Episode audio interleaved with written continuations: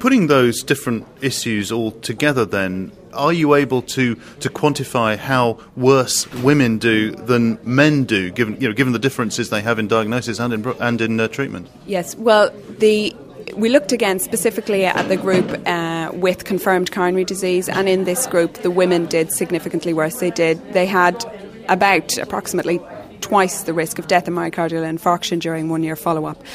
And there are potentially multiple reasons for this. One may be that as only a smaller number or a smaller proportion of women actually got angiography, only the sickest women received angiography, and therefore they were going to be um, the people who did worse anyway.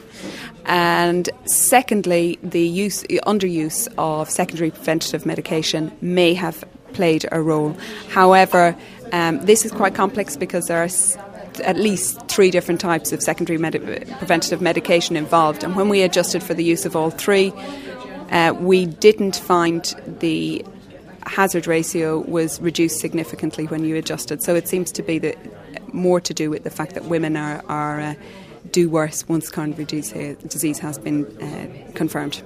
There is also uh, a, an emerging issue, isn't there, of how to interpret coronary angiograms in women. That what might appear to be normal, disease free in men is not actually normal and disease free in women.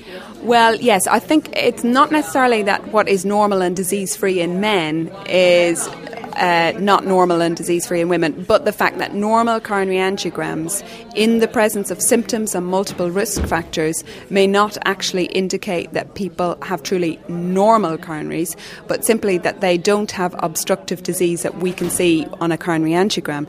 And there have been very interesting studies on this, um, looking at both coronary reactivity using um, provocation, intracoronary provocation tests with things like acetylcholine and, and also the use of intravascular ultrasound to detect either uh, excess coronary reactivity or uh, coronary atherosclerosis, which isn't impinging on the lumen of the coronary artery and therefore isn't visible on a coronary angiogram, but nevertheless um, can erode and have plaque rupture and cause events in the follow up period.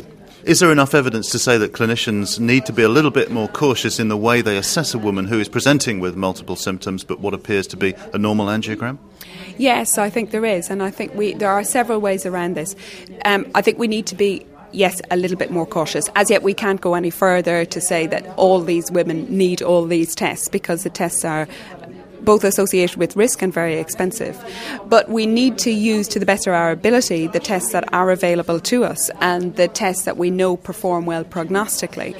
And they would include things like exercise testing and non invasive imaging. And um, we need to use those in conjunction with the angiograms, and we also need to pay particular attention to risk factor modification and the use of appropriate secondary prevention